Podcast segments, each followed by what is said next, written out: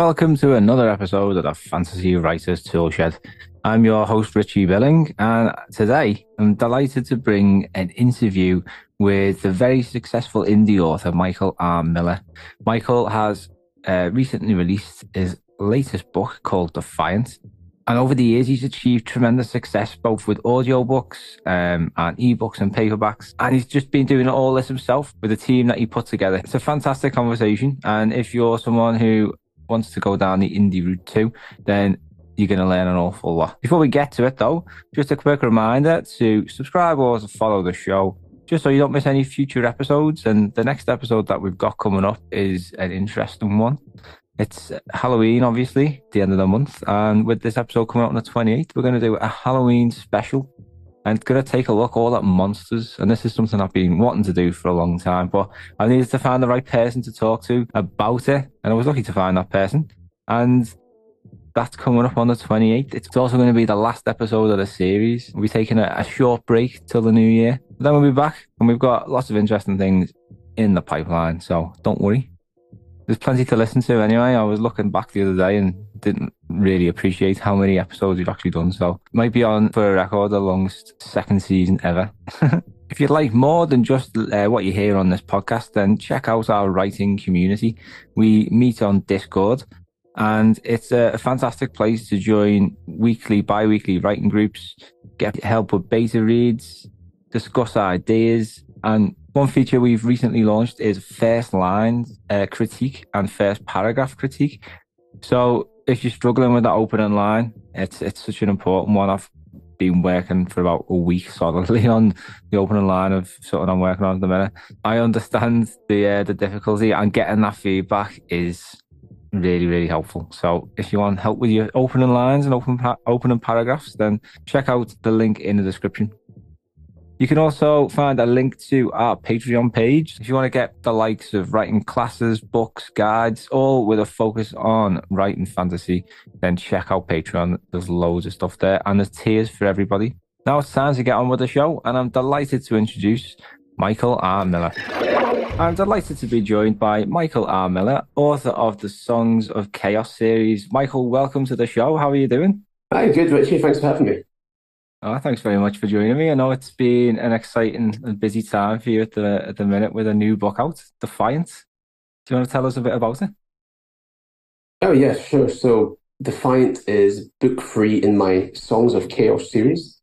Uh, this series is a kind of big Dragon Rider epic, very much kind of with its initial inspirations coming from the likes of Eragon, but then I'm trying to put my own spin on things uh, with yeah. hard magic systems, taking inspiration from progression fantasy, in particular Will Wight's uh, Cradle series, amongst others, uh, and trying to sort of blend up that kind of cultivation progression fantasy with a big old Dragon Rider epic, which is in theory ageless and can be enjoyed by sort of everyone. Uh, that's what I'm going for.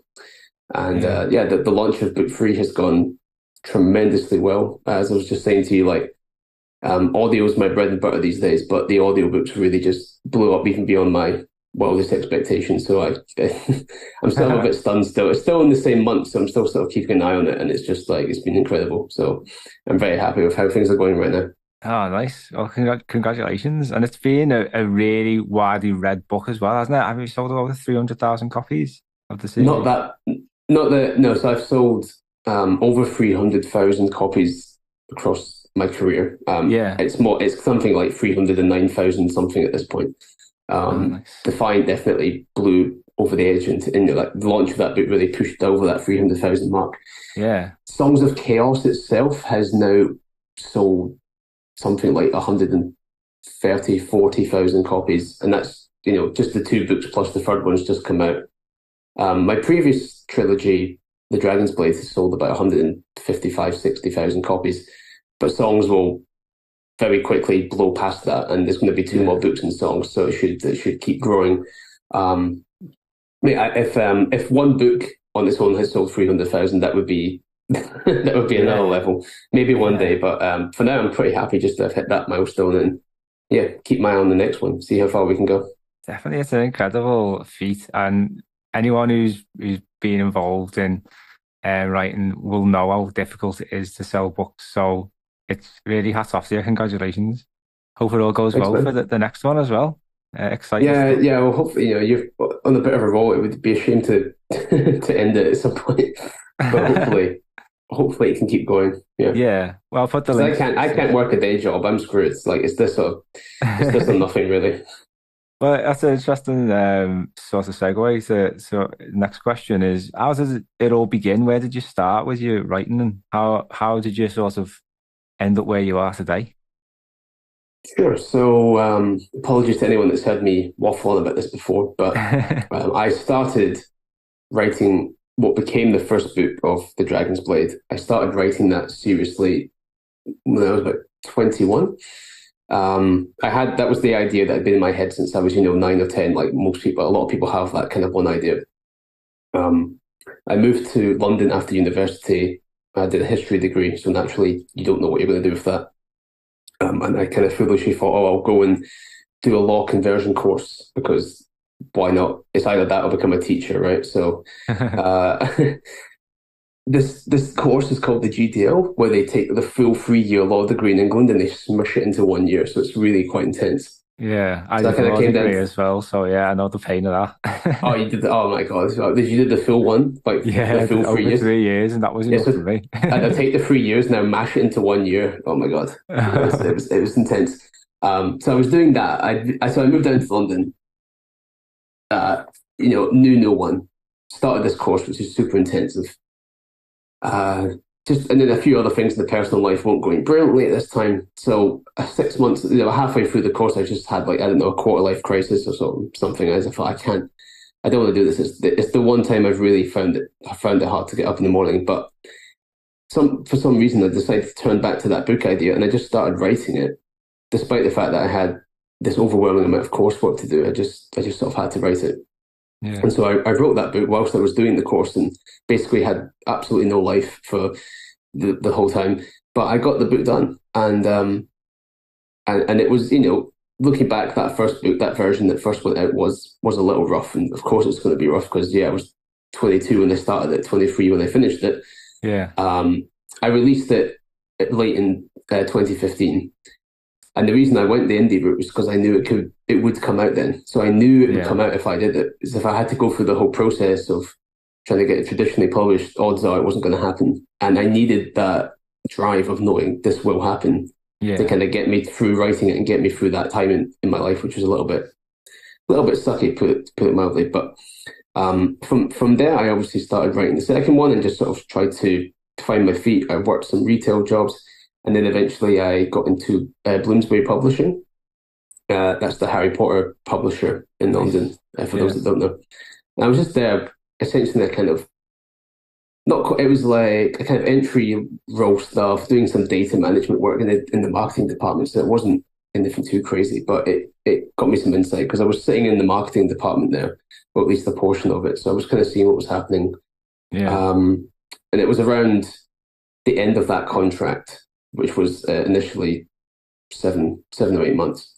Um, that the second the, the then I had two books out, and at that point they started to pick up enough that I decided to try and just jump over. And I'd been I was wrapping up the third book, and I just decided to just throw in with it and try and make it try and capitalize on the little bit of momentum that was building and yeah. and really go for it. Um, it was also at that time that I'd met uh, Taryn Maffra and Brooke Aston, who the three of us started uh, a publisher together called Portal Books, which focuses on, well, focused initially on the RPG.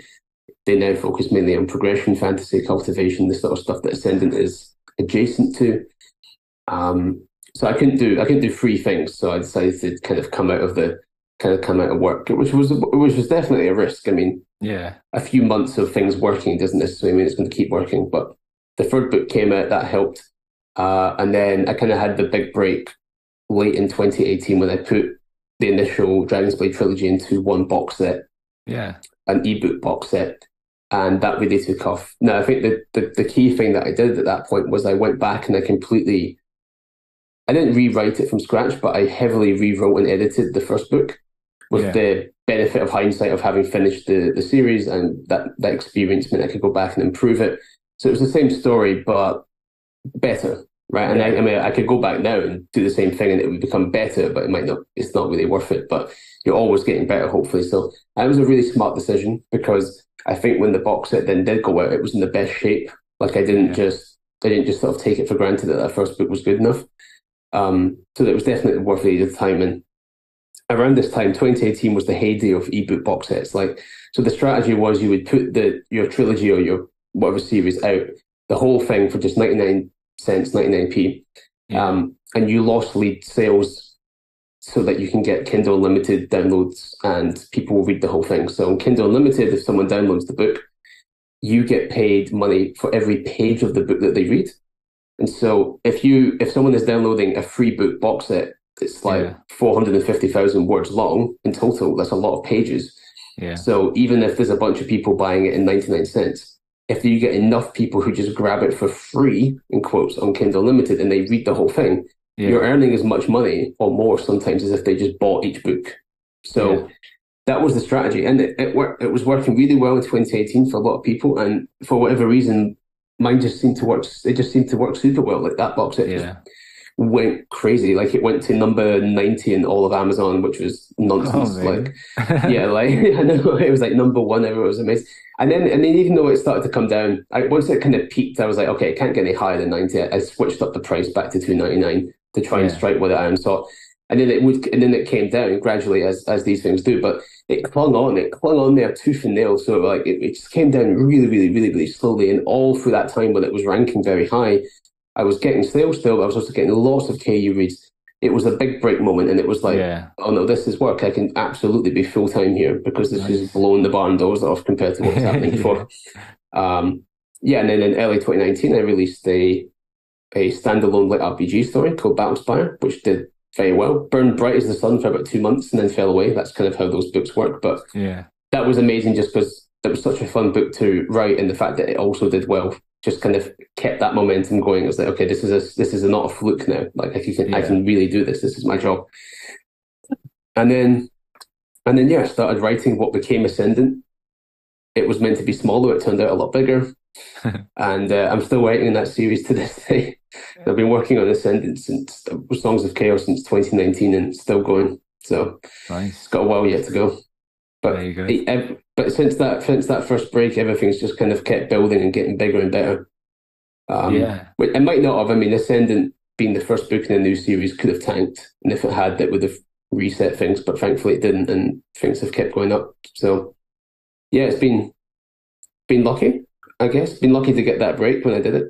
Yeah, um, and it's an unusual way to go through. It's an unusual way to navigate it. Um, but yeah, and then in 2020, the, the real magic that happened in 2020 for me, know COVID wasn't very magical, but for some reason, my audiobooks really took off at that point. Yeah. And that takeoff of audio has been really, really big. It it meant that I didn't just most a lot of people tend to have like ebooks that work for them.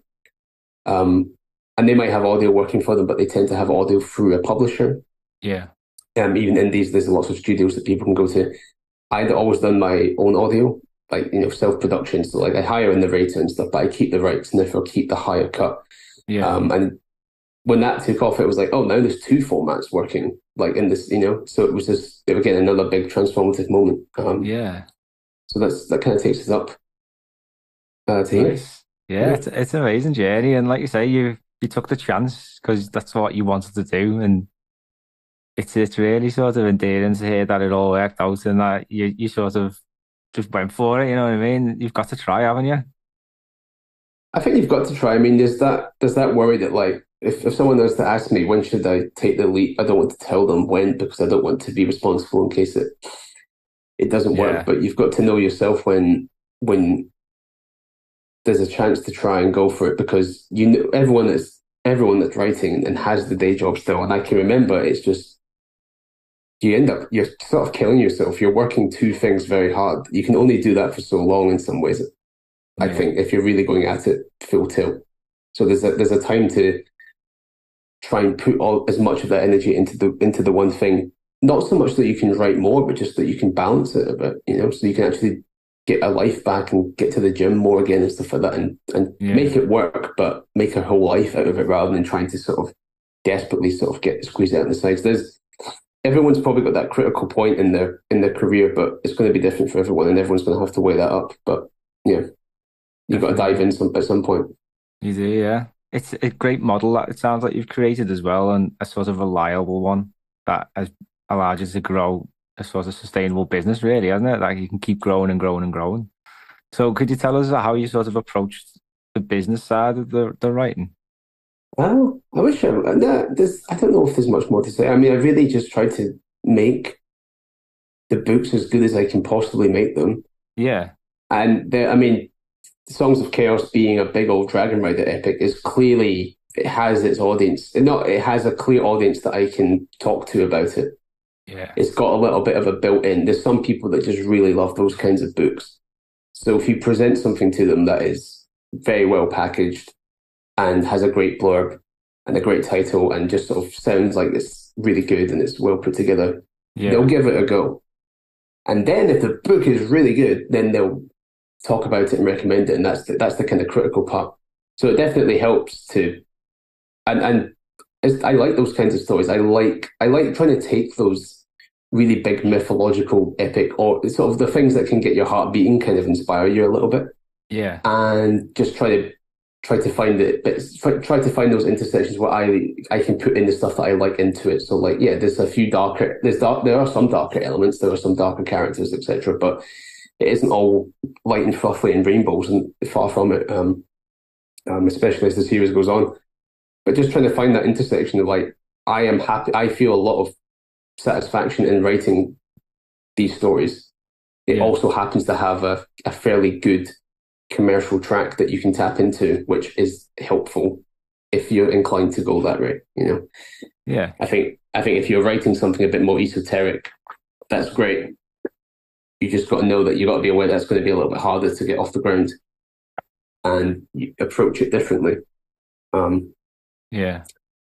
uh, So to, to move over towards the writing, so what kind of um, approach do you take? Do you like to focus on your characters, or like you say, you, just sort of exploring that expansive world? Is that something? no, characters, characters, characters always first. I mean, it, it's Yeah. always a bit of a yin yang sort of thing, but I, I tend to I always start with kind of like you know with, with songs that started with the main characters, the main two, Holt and Ash. Ash being the blind dragon, Holt being the the cook, the cook's apprentice, and just what would their journey be? What's the you know following for that first book? It's very much a kind of study in the hero's journey arc, and then the book two and book three can go off in their own directions. But I start with the characters, and I'm like, okay, so in this book, what are the arcs that I need to take them on? What, where am I trying to get them to, and, what you know what they're going to go through first? If I don't have that, Yeah. then everything else doesn't really matter. Like sometimes there's a cool plot idea that pops up, but I won't I won't let it um get onto the outline unless I can be like, okay, the cool plot element is able to functionally tie into the character's arc in this way. You know, like why is why is this working? Always has to be the character arcs for me. Um I like to see growth in the characters. I like to see characters that do change. Um typically they don't typically my characters don't remain static. You know, like you can write some great characters who are static. Trying to think like Superman, obviously being the, the classic one, like doesn't change. It's just the same. That kind of episodic thing where the character doesn't change, which is fine. Um, mine tend to change quite drastically. So like where Holt and Ash begin in book one, by the time you get to the end of book three, they feel like different people, and I think into four they'll feel like very different people, which is Yeah. which is why I like I like to see that kind of that those subtle changes where you see people shifting around, but they still are acting consistently like themselves. They're not. It's not a t- complete one eighty, you know. Yeah. It's a delicate balance, but that's that's what I like. Definitely. Yeah. And how have you found the most effective way of achieving that in your writing? Like that character growth. Oh, I don't know. I, just do it. Yeah. how do you, how do you how do you how do you put that down? How do you so? It is a sort of like a sort of, you've got a, a sort of it's the having a connection with the character, isn't it? So you you sort of know how they're going to respond to a sort of a conflicting moments in the story. Yeah, I guess you you have to put them into they they'll change through the conflict, but they'll also you have to put them into situations where like they're I think they're they're pre whatever preconceived notions of right and wrong or the world or whether you have to challenge their preconceptions of things. And when they hit up against that, they might not radically change. They might not completely disperse their ideas, but they, they'll they'll take if they take it on board, the next time they're presented with a similar situation, they'll act differently because they've Yeah. picked up some experience from before. And I think if you do that um, um, truthfully enough, the character will see that they're changing, but you don't have to like slap people in the face of it. You know, you don't have to kind of write that in. He had changed his mind. You yeah. can just show that he's they're changing how they interact just because of those experiences they've run into. You know, yeah. Like, I mean, a big one for a big one for Holt in the beginning was. I mean, it's a big. It's definitely a coming of age story through books one, two, three, and at the end of book three, the kind of coming of age thing is very much wrapped for them which I'm excited by because I think they'll be really cool going into four a bit more hardened. Um, yeah. But Holt begins thinking that being a dragon rider is that the best thing ever. Would be so amazing because you can do whatever you want. You're free. You've got a dragon. You've got magic. That's amazing. He's just cleaning pots in the kitchens all day long, getting blisters on his hands, you know, and wrinkly fingers. He he just thinks being a rider would be the best thing ever. He isn't really thinking about the horrors of it because they have to fight these you know, uh, this like scourge zombie bug army sort of stuff. That's kind of like the big existential threat that they fight. He doesn't think about what they have to do in terms of all the horrible fighting. He doesn't think about all the really hard decisions they have to make about who lives and who dies. Yeah. If they're put in that position where who did they save and who did they not save. All the responsibility that comes with it. By the end of that book, he's had a taste of it and he's like, oh, yeah, it's not so rosy. Yeah. Right. but, that, but you have to put him through the ringer a little bit. So he's still kind of still he's still himself, but he's kind of like that. Oh, my um, what I thought what I thought the world was like is not quite like that. Yeah, I think that's how you make them change. You have to you have to present them with um things like, yeah go against GDL, their biases. Bit like you and your GDL. uh, yeah, yeah. Well, I went into that. I didn't really. I, that was me, zombie, zombie walking into something without really thinking about it. Slightly different, but yeah. Uh, I know it's it's a young age to try and work out what the hell you want to do with the rest of your life. It's it's incredible the pressure on people's shoulders. Like I I was a lawyer for a few years and then decided I didn't like it. So it's just you've got to try things, haven't you? And it's only when you learn what you don't like that you force yourself to discover what you do actually like. So so there's a good uh, we we always get a good amount of questions on world building. So okay always ask writers how they approach creating worlds and how to avoid things like info dumps. You got any tips for us? Um, I mainly avoid info dumps by not actually knowing a huge amount about the world myself. So I'm not a massive world builder. Yeah. Like I said, the stories are there really to service the characters. And I will build as much as I need to and not really too much more because I think yeah. I would dump in stuff if I knew too much. Yeah. Because there is a definite skill. If you know a lot, it's definitely a skill to be like, pare it back, pare it back. I'm actually working on the um, polishing up a novella of the series right now that was just a sort of freebie on the mailing list, but it was a little rush. But now that I've written more of the books in the series, I'm now having to be like, oh, I need to watch how much I put into this, and you know what I mean. Um, yeah. So I before before writing, when it comes to like the, the outlining stage, where I know there's going to be really important elements, I will build those out a little bit before, but let everything else just kind of be. And I'm quite happy to kind of sprinkle stuff in as I go, so long as it's kind of just hinting at stuff that you know wouldn't wouldn't. I'm not trying to lock myself in, so I would end up contradicting myself. Yeah, but just kind of do that hint thing where you're hinting to the iceberg, but the iceberg isn't really there. Um, but the stuff that I know is going to be important, I will build out. And if you give, and then I give that quite a lot of depth. And so it's kind of like, it's kind of like the Robin Hobb quote where like, if you, if you, if you absolutely nail all the horse lore, then we'll believe you when you tell me about the dragons. Right. So if you yeah. get, if you get a few things done very well, people will kind of believe that the rest of it is that well done, even if it isn't. Yeah. That's what helps create that illusion. So nice. Like with, for songs, I knew that the sort of cooking magic system would be quite important. So I kind of built that out before, um, you know, the different, oh, I knew that the magic system was going to be very important. So I developed that quite um, thoroughly beforehand. And that's a big part of the book. But stuff about like what other kingdoms are in the world, what other nations are in the world, what other cultures in the world. For book one, that really wasn't important. So they just got some names. Yeah. And that was about it. And it was only really for book two that I had to think about them a bit more, and then book three, think of them about them even more. And now that's all established, but I just did it as I went, as I needed it to. To I wasn't sitting there pre- prior to book one thinking Yeah. of the nations that are like on the other side of the world that we don't meet until book four. It's not. It's just not relevant. So I didn't. I, I didn't burden myself with with knowing that stuff. So I couldn't Yeah. possibly have put it in. So I couldn't possibly have info dumped it in because I didn't know. Um, Nice. so yeah, I guess it's like it's the um yeah, faking the iceberg, right? Or whatever. You, you're trying to show the tip of the iceberg. There not really an iceberg under the surface at all. Um, there's as much as I need um, to Yeah, it's a really convince you that there's an iceberg. because we've only got so much time, and writing takes up a lot of it, and then having to build a world in great depth on top of that is is too much. So just build what you need, isn't it? Get on with the writing. Well, the, but some people love world building. That's great. I mean, you, you got to do you got to do it the way that you find passionate about it. But I Yeah, I find I if I just sit there and think about oh what kind of cool world building stuff, it doesn't really come to me. I kind of need to know what the story. I need I need to kind of know what the story purpose is, and that comes back to the characters. So like, just making up this nation in the world and making up uh, some cultural relevant, some cultural stuff, some language stuff, some history.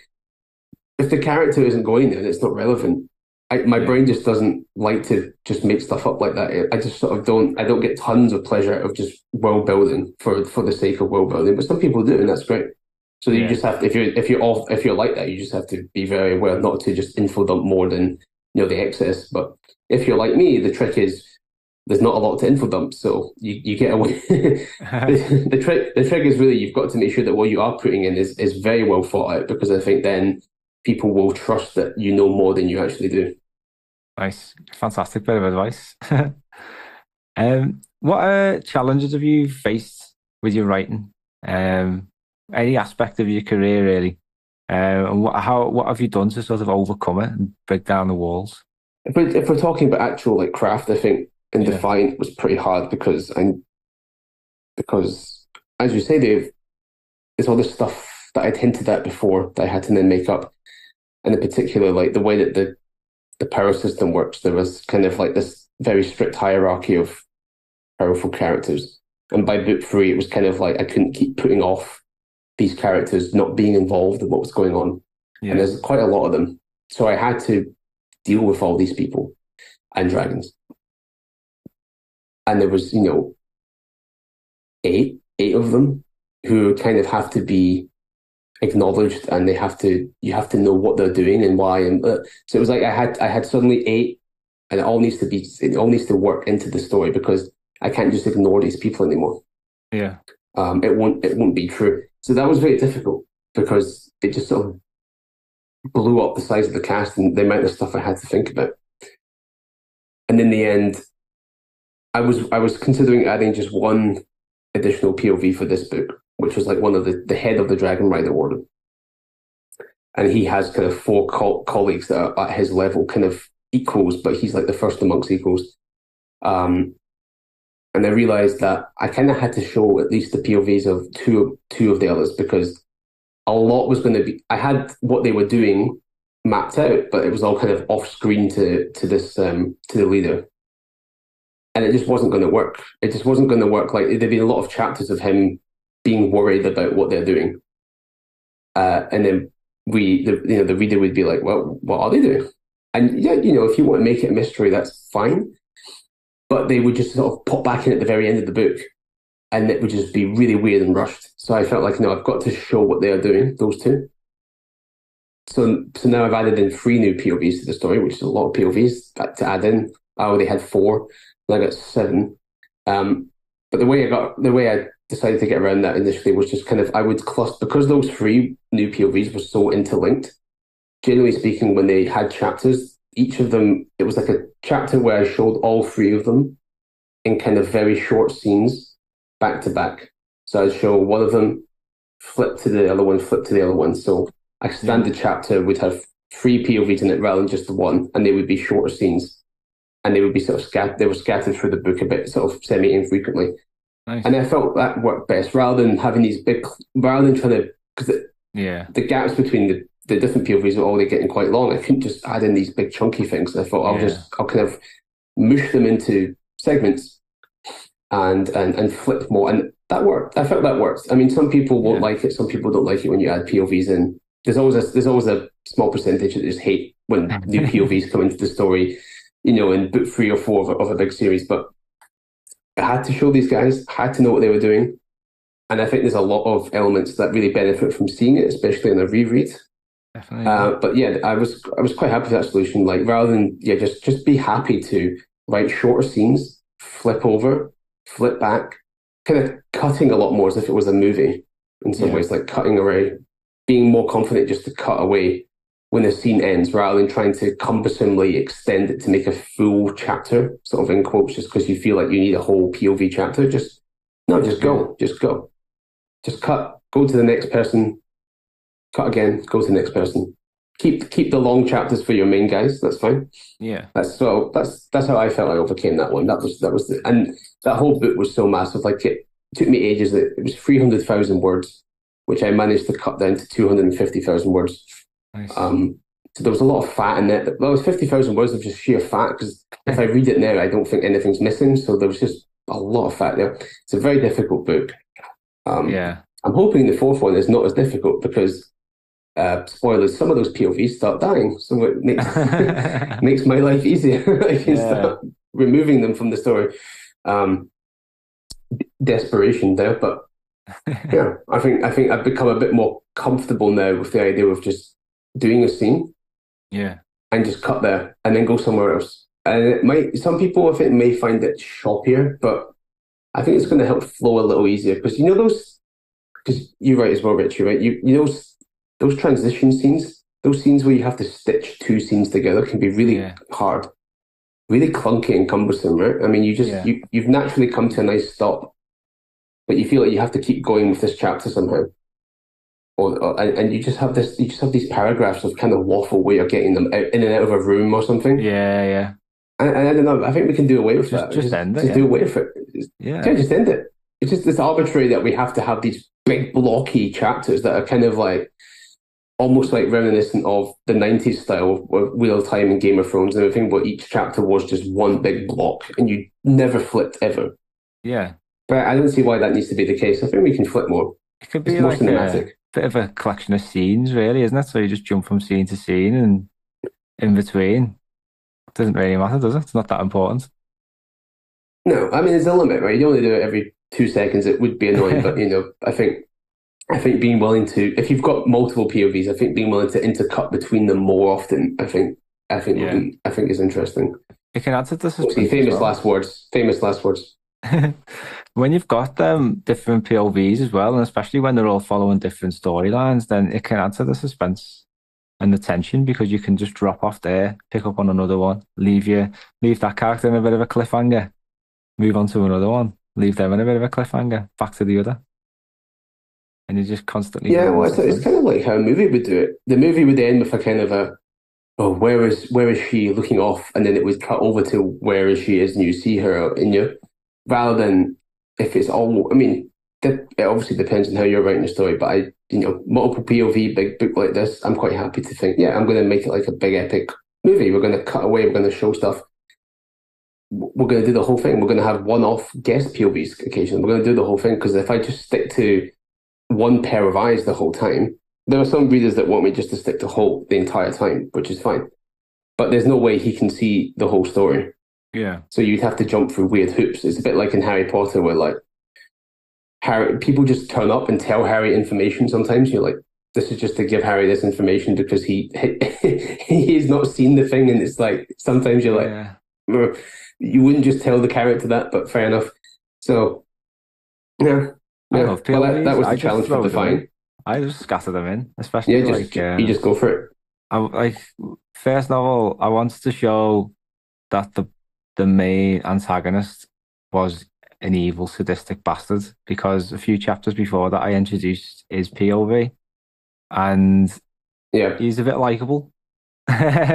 so I just wanted to show everyone that he's actually a bit of a bastard. So I introduced um, just this young um, sort of seaman who is it's like a, a battle um, uh, involving these sea forts, and he's one of the defenders. And uh, it's just from his perspective as these sort of like mercil- mercilessly like kill everybody, and he's there at the very end, and you see him. Yeah, it's fun. It's good. It just breaks it up. When you're writing a novel that long as well, you can't just write it from the same person's point of view. You just get a bit bored. the, the even the reader needs a bit. Yeah, I think yeah, I, I, yeah, I think so. Well, again, it all depends on who you are, but I naturally find because because I because I focus so tightly on these character arcs, I find that actually, I mean, short of maybe the absolute main characters, who who tend to have more words just because they overlap with everyone else. They usually meet everyone else at some point, so that they naturally just have more screen time that way. But I tend to find that these character arcs in a book will be, you know, forty to fifty k, maybe maybe a little longer, maybe sixty k each max. Because any more than that, it, it might not it might not feel very well paced, especially if you've got to do four four POVs and then you do four POVs at 60k, roughly speaking, there you're at 240 already in terms of word count, which is a huge word count. So yeah, um, I, I don't know if I could sit with one just one character for 200,000 words. I don't know. I, I, I feel like I wouldn't. I feel like I wouldn't because I feel like I would. I'd be trying to keep the arc quite tight. It'd be tough. Let's just say that it'd be tough. There's there's name of the wind fans out there saying you can write one character. nice. Um, so we were actually met a few years ago, didn't we, at FantasyCon, and we were on a panel about book marketing, and uh, I was really enjoying what you were saying That's back right. then. And um, before we finished, I just wanted to ask you about um, marketing because again, we get a lot of questions about it. People are just desperate to find readers, and that is the biggest challenge: how to get their book before readers. So, how how have you managed to do it over the years? Have you got any sort of tips to share? Um, well, so much of all of this depends on whether you're a trad or indie and then your genre. So I can only speak for being an indie epic fantasy author, Yeah, which is a very peculiar niche. A lot, I would say, if you're writing epic fantasy or high fantasy, or that kind of adjacent stuff, at the moment, I don't really write the digital ads very well. I don't think they work very well anymore. If they ever did, if you know, if you're a crime writer, a romance writer, etc., Facebook, these things are still brilliant because the markets are just so much bigger, so many more readers. Um, I think they've got a different style of picking up books. Those kind of readers, whereas I feel more of the epic fantasy crowd are are much harder to um, entice. Um, it can be hard to get them to give you a chance, but if you get them to give you a chance and they like you, then they're typically more loyal than a crime thriller reader who's reading through tons and tons and tons and tons and tons of stuff. yeah, So it can be definitely a case of pushing a boulder up a hill a little bit. But I think once you get get a bit of momentum in epic fantasy, it rolls a little more smoothly. But you know, everyone's mileage is going to vary there. So I don't I don't hugely recommend going blowing money into Facebook ads. I mean, I really think I really think they're completely screwed. I've used all kinds of affiliate tracking on them in the past, and the, the data is really disturbingly bad. So I would, you know, you can try, but I wouldn't. yeah, I wouldn't. If anyone's saying to you spend thousands on Facebook, I'd be like, well, take test it out if you like, but I don't think it works very well. I think Amazon ads um, do work, but they don't really scale. So you usually find some kind of sweet spot, and you kind of keep it on as like life support if you want to. yeah, But like, I, I mean, if I, if Amazon just let me scale it, like you know, if my if your budget's a hundred dollars and it's working well, I would just go all right, two hundred dollars, which is double that and double the results. No, no. Once you you if you try to like scale it, it just falls over yeah, for some for some reason. It's very linked to the actual algorithm. So like, and it and books on Amazon ads tend to only really. I've noticed that they tend to only really work well if the book itself is already quite popular and quite hot. yeah, So it's like the algorithm is they're kind of linked in a little bit, which is unfortunate because you know some folks who are str- if their book's struggling a little, they go into Amazon ads and they can't get it to go at all. And I think that's partly because the the system goes well. I'm not going to push a book that isn't selling, yeah, and so it doesn't push it, and then it becomes self fulfilling, of course. But I do think that's part of the problem.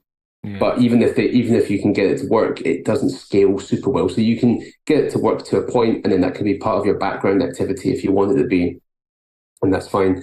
Um, so I mean, at the moment, I'm trying to do more outreach to booktubers, reviewers, influencers. Like when I started in 2016, essentially, that was like a no go. Like you, as an indie author, you were just the door was shut in your face Yeah. the minute you emailed in. The landscape has changed a lot, and I didn't really appreciate how much it had changed until even like last year. It was about last year when I really noticed that no, actually, a lot of these folks are much more willing to read indie, even champion it to some extent. Um, Yeah. That's a complete change. That's a complete sea change. Because trust me, when we started, that was not the case. It is com- the landscape has completely changed. So I've tried to re- get back into that game a bit more, which is a long game. They've got a lot. They've got very heavy schedules. These guys. Yeah. Um, so if if you're fortunate enough and they accept your book, just be patient. You know they'll get to it at some point. It's not going to be when you want it to be. That's okay. Um, just hope that they enjoy it, and if, if things pay off, it's going to be a kind of long game there. As they kind of, it's if someone likes it and they review it and it's good, someone else will think, oh, I should get to that. I remember I have that, and so on and so Yeah. forth. But yeah, it's, it's a bit of a long game. Um, but that's where I'm trying to focus some attention now. Um, nice.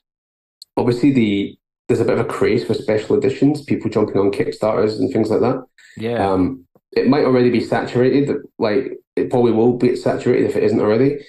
But the people seem to get sort of fairly steady. People seem to get a fairly steady number of backers, and certainly having those editions out there gets a lot more eyeballs on your book. So like people show them off, they're more likely to show them off, and then you'll be noticed more. So if you're in the position where you're able to think about doing a special edition, maybe via Kickstarter, um, that can that can work out. That could that could be one way of thinking about getting uh, some more attention on your stuff.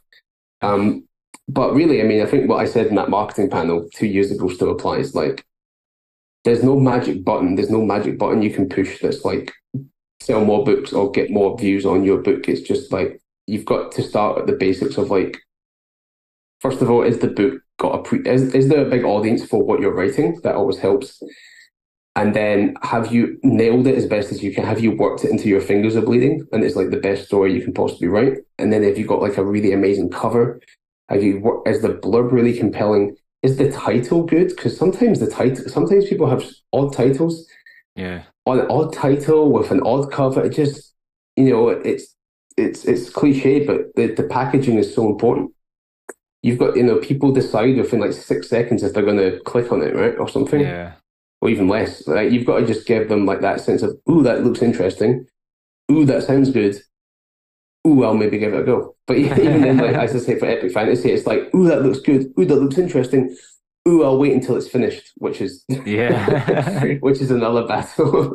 oh, um, but you just start start with the book, get the book really good, as good as you can, get the packaging really good, put it out there. If you've done your work there, I think and, and you've put the right keywords in and it's the correct keywords. So if you've written an epic fantasy and you put the right kind of keywords in and you signal the right stuff, honestly the systems will try to sell it for you initially. But if you've mis if you've mispackaged and mismarketed it in that sense, then it won't, you know, Amazon will not find the right readers. And so you've got to kind of give it that helping hand to get going. Um, but if you're just starting and you don't have the budget, don't worry about Facebook ads, don't worry about Amazon ads, don't spend money you don't have. Just keep producing really good stuff. Do stuff that's a bit more free. You know, seeing if people take your ebooks to review, people understand yeah. um, and just just do the diligent stuff in, in growing your socials wisely. So mailing list always important. I really value Discord now. I think I, I wish I'd set a Discord server up sooner. I think it's been really great. Um, yeah. works really well. You get a lot of engagement. P- people will talk to you. People will talk to each other. They do like you know spoiler discussions and all sorts of stuff. They there's a group in my Discord that plays Dungeons and Dragons with each other. So Nice. It's much more of a community builder yeah. um, which I think is really, really cool. Um, so if you like Discord, if you know what that is, you can start a Discord server and it's free, which is brilliant.